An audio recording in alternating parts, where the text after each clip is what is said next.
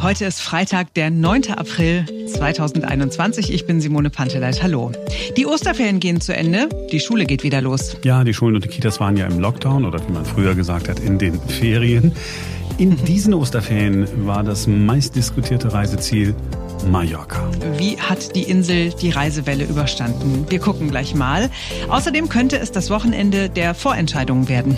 Mit der Betonung auf könnte. Es könnte eine Vorentscheidung in Sachen Lockdown geben oder nicht. Und es könnte eine Vorentscheidung über die Kanzlerkandidatur bei der Union geben. Vielleicht passiert beides nicht, aber ein bisschen Spekulation muss ja drin sein. Jetzt beginnt ein neuer Tag. Die Empörung war riesengroß am 14. März, heute vor 3 Wochen. Bei einigen war die Empörung groß, nicht bei allen. Bei anderen war die Freude riesengroß, denn die Reisewarnung für Mallorca ist aufgehoben worden. Das war die Nachricht, die auf höchster politischer Ebene diskutiert worden ist. Mallorca wurde ja irgendwie zu so einer Art Sinnbild für absurde Corona-Regeln in Deutschland. Ein Urlaub in einer deutschen Ferienwohnung war und ist streng verboten, aber eine Flugreise nach Mallorca war und ist völlig okay. Ziemlich dämlich gelaufen. Wie soll man das den Menschen erklären? Ja, am Ende des Tages, ja, ist halt so, das sind die Regeln, bla bla, mehr kann man da ja gar nicht sagen. Jetzt sind 3 Wochen ins Land gegangen und richtig viel haben wir von Malle nicht mehr gehört. Vielleicht noch die Geschichte, dass ein Arzt gefälschte Tests für Reiseheimkehrer ausgestellt hat. Das hat die Zeitung mal kurz beschäftigt, aber ansonsten Ruhe. Nix, kein Aufschrei. Es scheint die Regel zu gelten, solange man nichts hört, ist alles gut. Wie waren denn die Osterferien auf Mallorca? Wir sprechen darüber mit Kai Dierke. Zusammen mit seiner Frau Anke Huben lebt er immer wieder für ein paar Monate im Jahr auf Mallorca. Die beiden gehören zu den erfolgreichsten Führungskräfte-Coaches in Deutschland und haben auch einige Bestseller verfasst. Kai Dierke ist also ein Teilzeit-Mallorquiner und heute unser neutraler Beobachter. Er selbst ist nicht im Tourismusgeschäft, hat also persönlich kein Interesse daran, irgendwas zu beschönigen. Hallo, Herr Dierke. Grüße Sie, Herr Schubert. Wieso erreiche ich Sie auf Mallorca? Wir haben uns entschlossen, den Lockdown in Mallorca zu verbringen, weil das der beste Platz ist, eine solche Situation vernünftig zu überleben. Das heißt, Sie sind ganz bewusst nach Mallorca gegangen. Das heißt, Sie waren schon reisewütig, als wir Deutschen noch gar nicht gedurft hätten. Ja, genau. Also wir sind ja in der glücklichen Lage, dass wir unser Leben zum Teil in Mallorca und zum Teil in Deutschland oder der Schweiz verbringen. Und insofern sind wir schon eine ganze Zeit auf Mallorca und versuchen uns einigermaßen hier so einzurichten, dass wir hin und wieder mal hin und zurückfliegen, aber permanent sind wir eigentlich im Moment hier. Und wieso kann man die Pandemie auf Mallorca besser verbringen? Naja, zum einen ist es so, Mallorca ist sehr leer in dieser Zeit. Es hat sehr viel Möglichkeiten, Menschen aus dem Wege zu gehen. Und die Mallorquiner sind sehr diszipliniert, was diese ganze Corona-Thematik angeht. Die haben großen Respekt, weil die erste Welle hier ziemlich stark eingeschlagen ist. Und insofern fühlt man sich eigentlich sehr sicher. So, und dann kamen die deutschen Touristen und haben Sie die gespürt, die Deutschen, die über Mallorca, ich sag mal, ganz böse hergefallen sind? Die fünfte Welle sozusagen. Nein, nein, man hat praktisch gar nichts gespürt. Ich meine, man muss sich vielleicht auch mal vor Augen führen, diese 40.000 Touristen, das ist ja praktisch nichts für Mallorca. Also im August 2019 landeten pro Tag 120.000 Touristen. Also insofern ist das eine Menge, die sich völlig auf der Insel verläuft. Das konzentriert sich auch im Wesentlichen an der Playa de Palma. Da haben ein paar Hotels auf.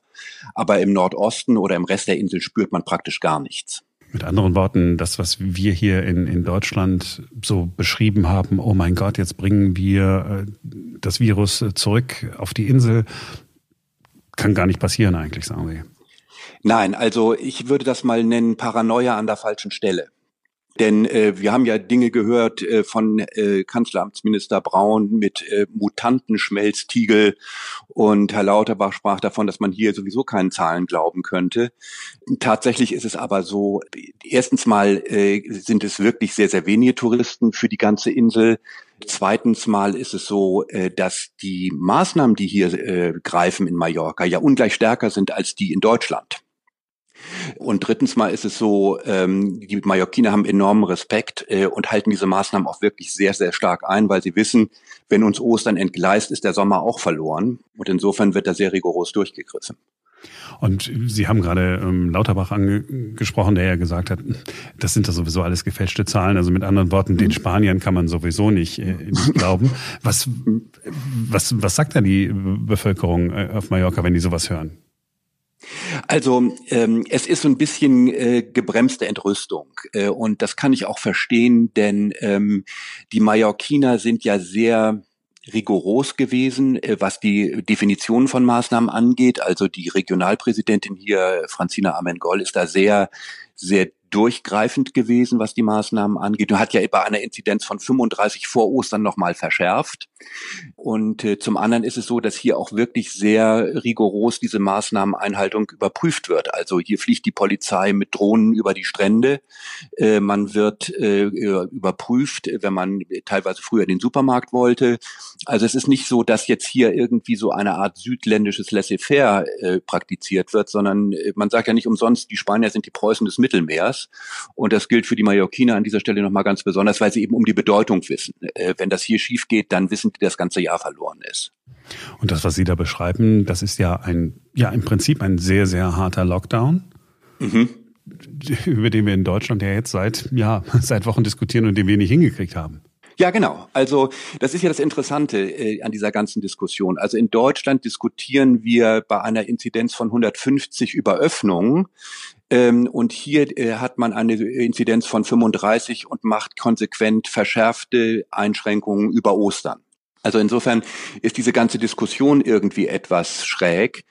Und hinzu kommt, ist natürlich schwer nachvollziehbar, wo das Problem liegen soll, wenn 40.000 Leute aus einem Gebiet mit einer Inzidenz von 150 mit Masken in ein Gebiet von 30 fliegen, dass da irgendwie das problematisch sein soll. Zumal ja auch hier nur deutsche Touristen sind. Also diese ganze Diskussion über den Mutantenschmelztiegel ist natürlich völlig irregeleitet, denn es gibt keine englischen Touristen hier, die dürfen nicht fliegen. Es gibt kaum Schweden, die dürfen auch nicht fliegen. Also insofern gibt's hier auch gar keine Vermischung, die nicht auch irgendwie in Wuppertal stattfinden könnte. Ja, oder möglicherweise auf einer Ostseeinsel, weil wir dürfen ja nicht in eine Ferienwohnung auf die Ostsee fahren und haben es trotzdem mit den Inzidenzen nicht so richtig im Griff hier bei uns. Ist das ein bisschen deutsche Überheblichkeit? Ja, also ich glaube, es ist deutsche Überheblichkeit zum einen und es ist natürlich auch so ein bisschen faktenfern. Ja, also wenn man sich anschaut, was passiert denn wirklich? Da sitzen also Menschen, die getestet sind mit Masken in einem Flugzeug, schauen alle in die gleiche Richtung, schweigen und kommen dann in ein Land, das sehr organisiert ist, was die ganze Einhaltung dieser Maßnahmen angeht.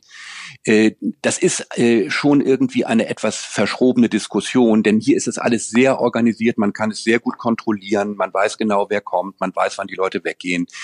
Das ist ein bisschen deutsche Überheblichkeit und es ist natürlich auch so ein bisschen Neid, glaube ich, der da befeuert wird, ungerechtfertigterweise. Denn hier findet ja nicht irgendwie Halligalli statt, sondern das sind überwiegend ruhige, gesittete Leute, die hier in Ruhe am Strand oder an der Promenade spazieren gehen und jetzt das ganze Zerrbild von Mallorca nun überhaupt nicht repräsentieren. Und die Inzidenzen auf Mallorca sind nicht gestiegen, habe ich gelesen. Nein, also wir hatten eine lange Zeit vor Ostern so eine Inzidenz um ungefähr 30. Wir sind ja runtergekommen von über 200 und ja auch nicht durch Zufall, sondern durch sehr konsequente Umsetzung der Maßnahmen. Dann hatten wir eine Zeit, wo wir so um die 30 gependelt sind. Kurz vor Ostern ging es mal so ein klein bisschen hoch auf 35.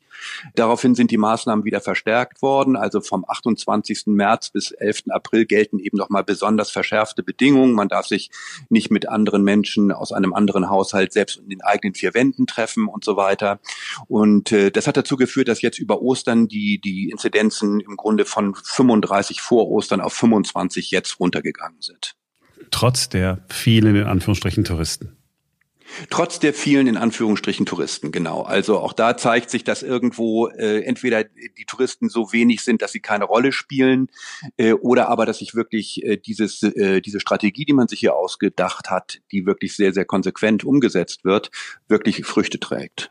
Es könnte ja sogar sein, dass die Ministerpräsidentenkonferenz am kommenden Montag hier bei uns in Deutschland gemeinsam mit der Kanzlerin mal ganz kurz drüber spricht und sagt, Mensch, das, was Sie da auf Mallorca gemacht haben, scheint ja gut zu funktionieren. Wie ist es im Moment? Also jetzt nur noch mal ganz kurz. Also Außengastronomie ist erlaubt? Außengastronomie ist erlaubt bis 17 Uhr, aber nur mit 50% der Plätze, die zur Verfügung stehen. Ansonsten Innengastronomie ist komplett geschlossen und es gibt eine Ausgangssperre von 22 Uhr bis 6 Uhr morgens.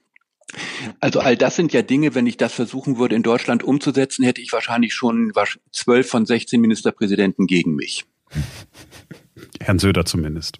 Herrn Söder zumindest. Also was ich einfach damit sagen will, ist, man ist hier bereit, in Mallorca sich Maßnahmen zu unterwerfen, die in Deutschland nicht durchsetzbar wären oder die sich zumindest keiner in Deutschland traut, durchzusetzen.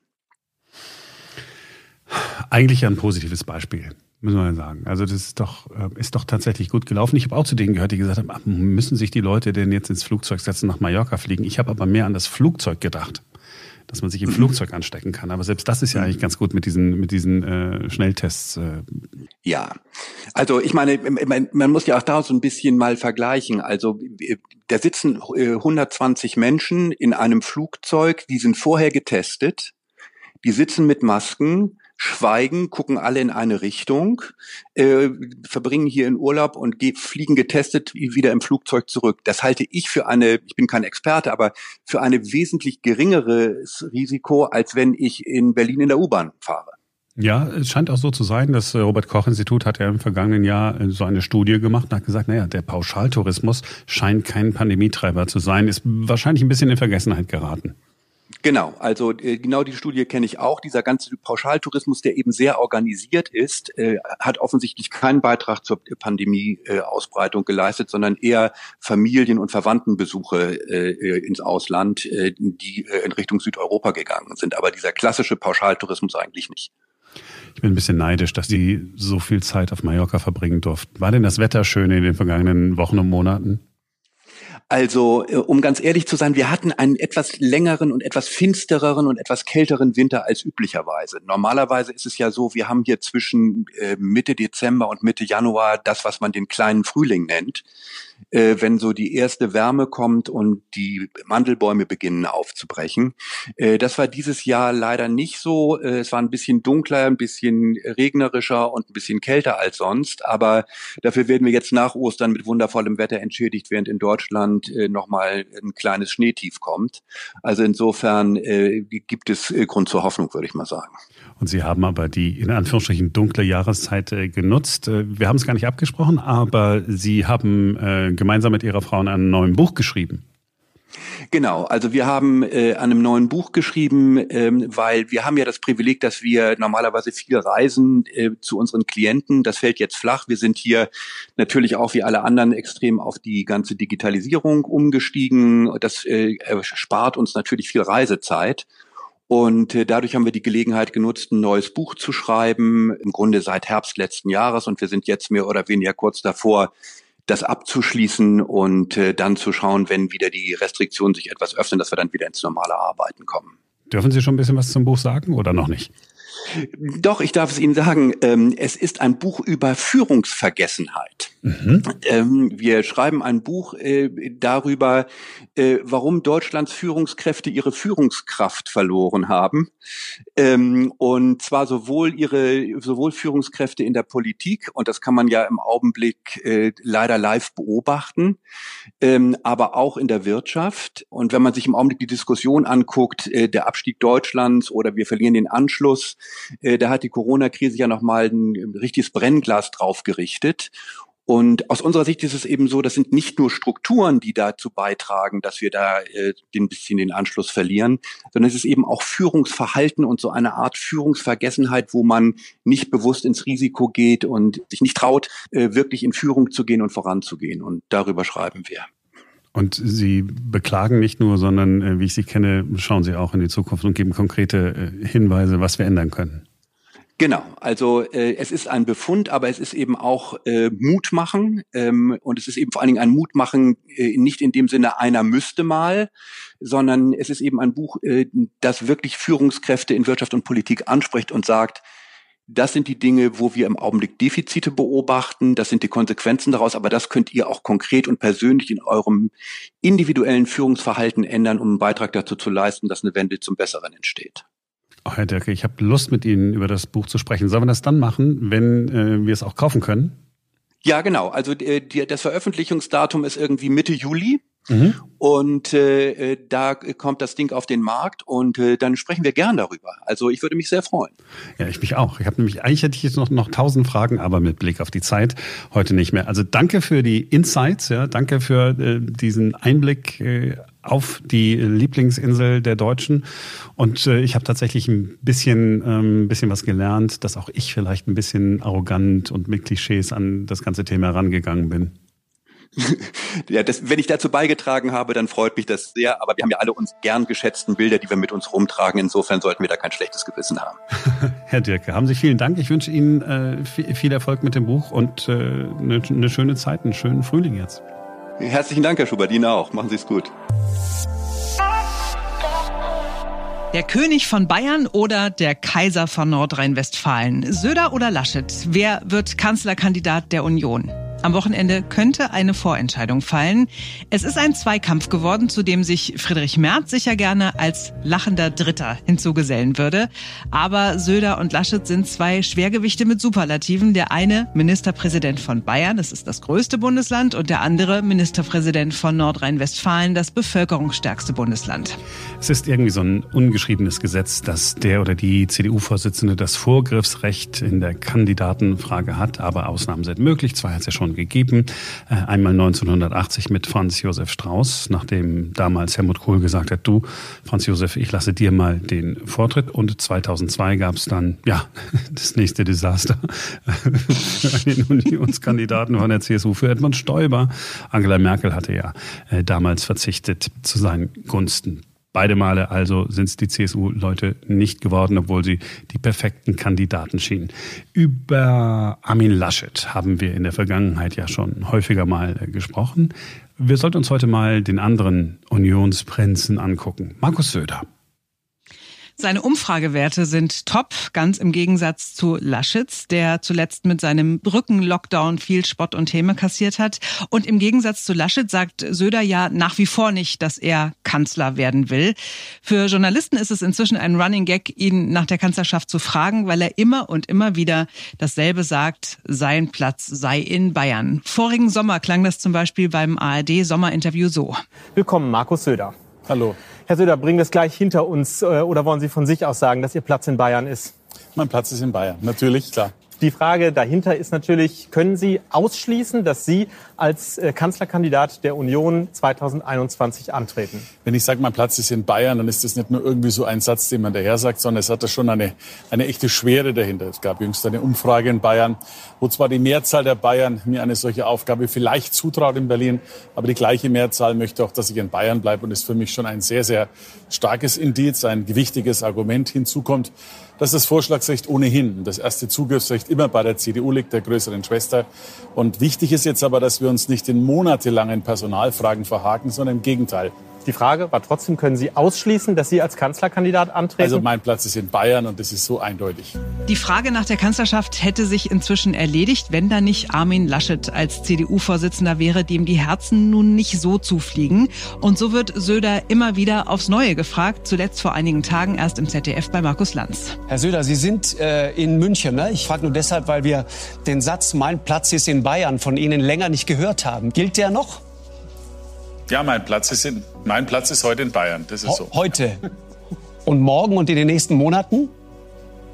Na, ich werde bald wieder nach Berlin fahren müssen, weil wir irgendwann Ministerpräsidentenkonferenz haben. Also ich bin an beiden Orten präsent. Gehen Sie davon aus, dass auch nach September 2021 Ihr Platz in Bayern sein wird?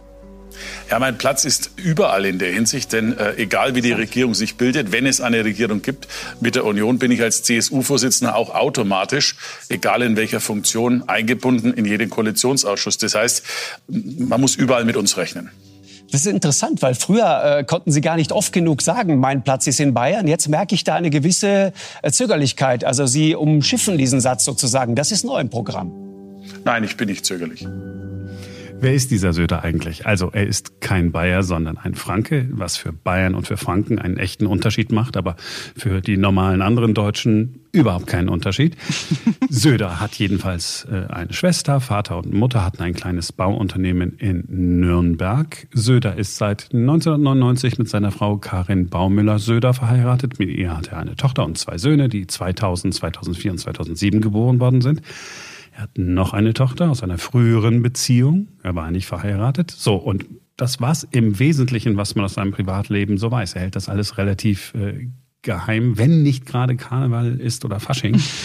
Da fällt er immer ein bisschen auf durch seine ja aufwendigen Kostüme. Was ist er schon gewesen? Zauberer Gandalf, das ist der aus Dings, na, sag. Herr der Ringe. Herr der Ringe, genau. Ich wollte Harry Potter sagen, aber Herr der Ringe, ja, nee, genau. Nee, das ist der andere. Das ist Dumbledore, aber egal. Mach weiter. Paul Stanley von Kiss, der war ein Punk, war eine Drag Queen. Shrek, ja. Mhm. Er ist auch mal als Mahatma Gandhi gegangen, ja.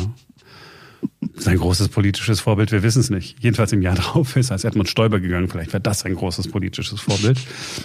Homer und Marge Simpson hat er auch schon mal gegeben mit seiner Frau. Und 2018 ist er dann als Prinzregent Luitpold von Bayern gegangen. Seit er Ministerpräsident ist, zieht er aber keine Kostüme mehr an. Er sagt, das passt nicht zum Amt. Sehen wir das auch so, dass das nicht zum Amt passt? Ich fände das gerade ein bisschen locker, aber egal.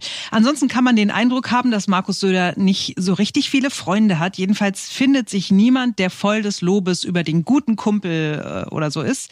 Die Spiegel-Reporterin Anna Klaus hat eine Biografie über Söder geschrieben mit diesen ersten Worten. Niemand kann ihn besonders gut leiden, trotzdem folgen ihm alle. Ich auch. Sie schreibt dann noch, die politische Großwetterlage gehe er an wie ein Möbelpacker. Der interessiert sich auch nicht für ferne Ziele, sondern ordnet in Kisten ein, was vor ihm liegt und trägt sie weg, wenn sie im Weg stehen. Ja, ansonsten ist er vielleicht deutschlandweit bekannt geworden, weil er den Natur- und Klimaschutz ganz plötzlich für sich entdeckt hat. Jahrelang hatte er ja für eine dritte Startbahn am Münchner Flughafen gekämpft und hat sich gegen die Schaffung eines dritten Nationalparks in Bayern gewehrt. Dann aber kam das Bienenvolksbegehren in Bayern. Söder hat gesehen, wie die Menschen massenhaft hingegangen sind, um für mehr Naturschutz zu unterschreiben.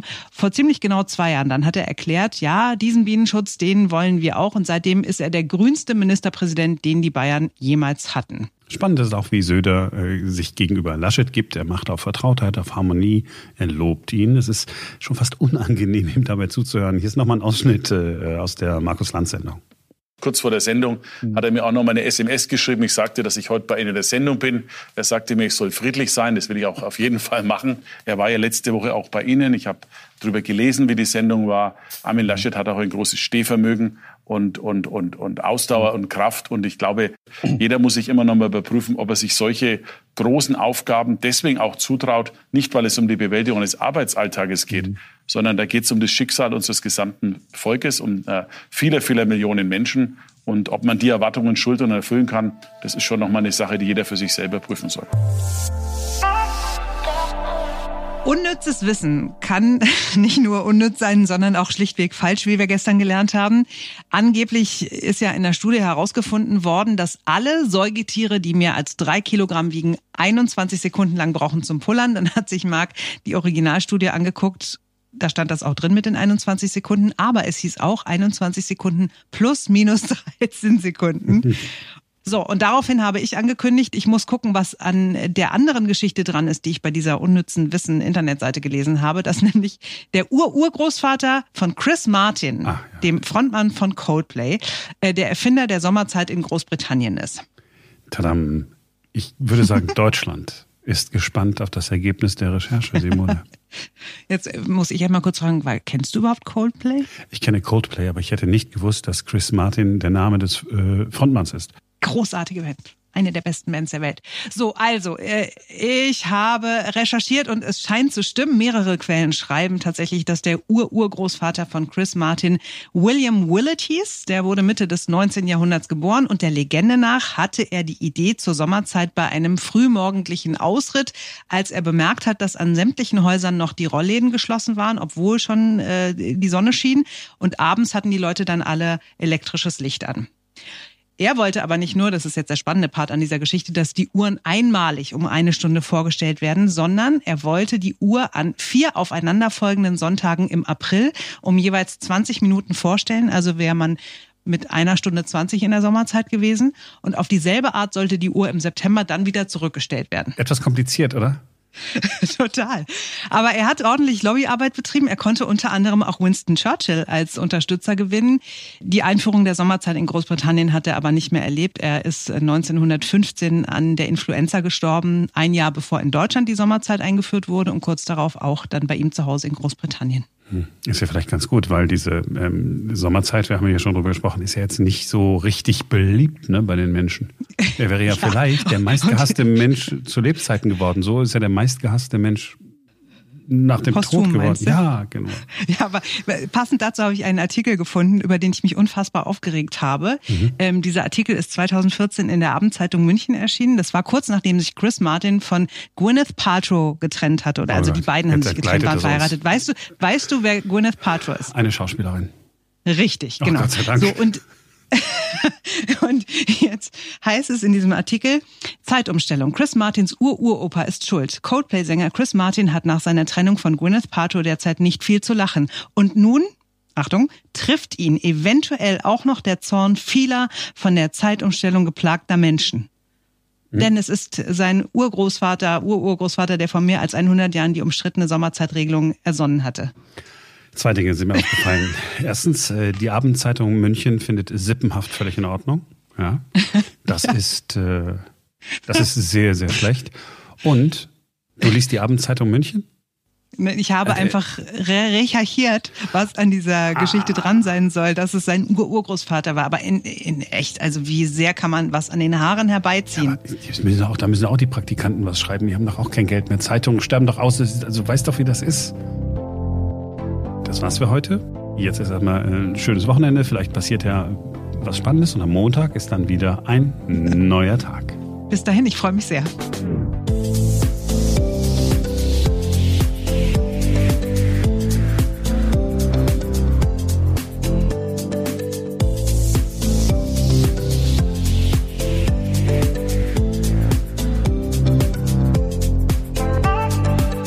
Und so manövriert sich Söder seit Monaten durch. Wer ist dieser Söder? Jetzt knackt auch noch der Stuhl, wenn ich mal was sagen will. Das ist der Wahnsinn. Ich habe nur Feinde. Wir haben uns verbündet. Ich bin sozusagen der Söder. Der Söder dieses Podcasts.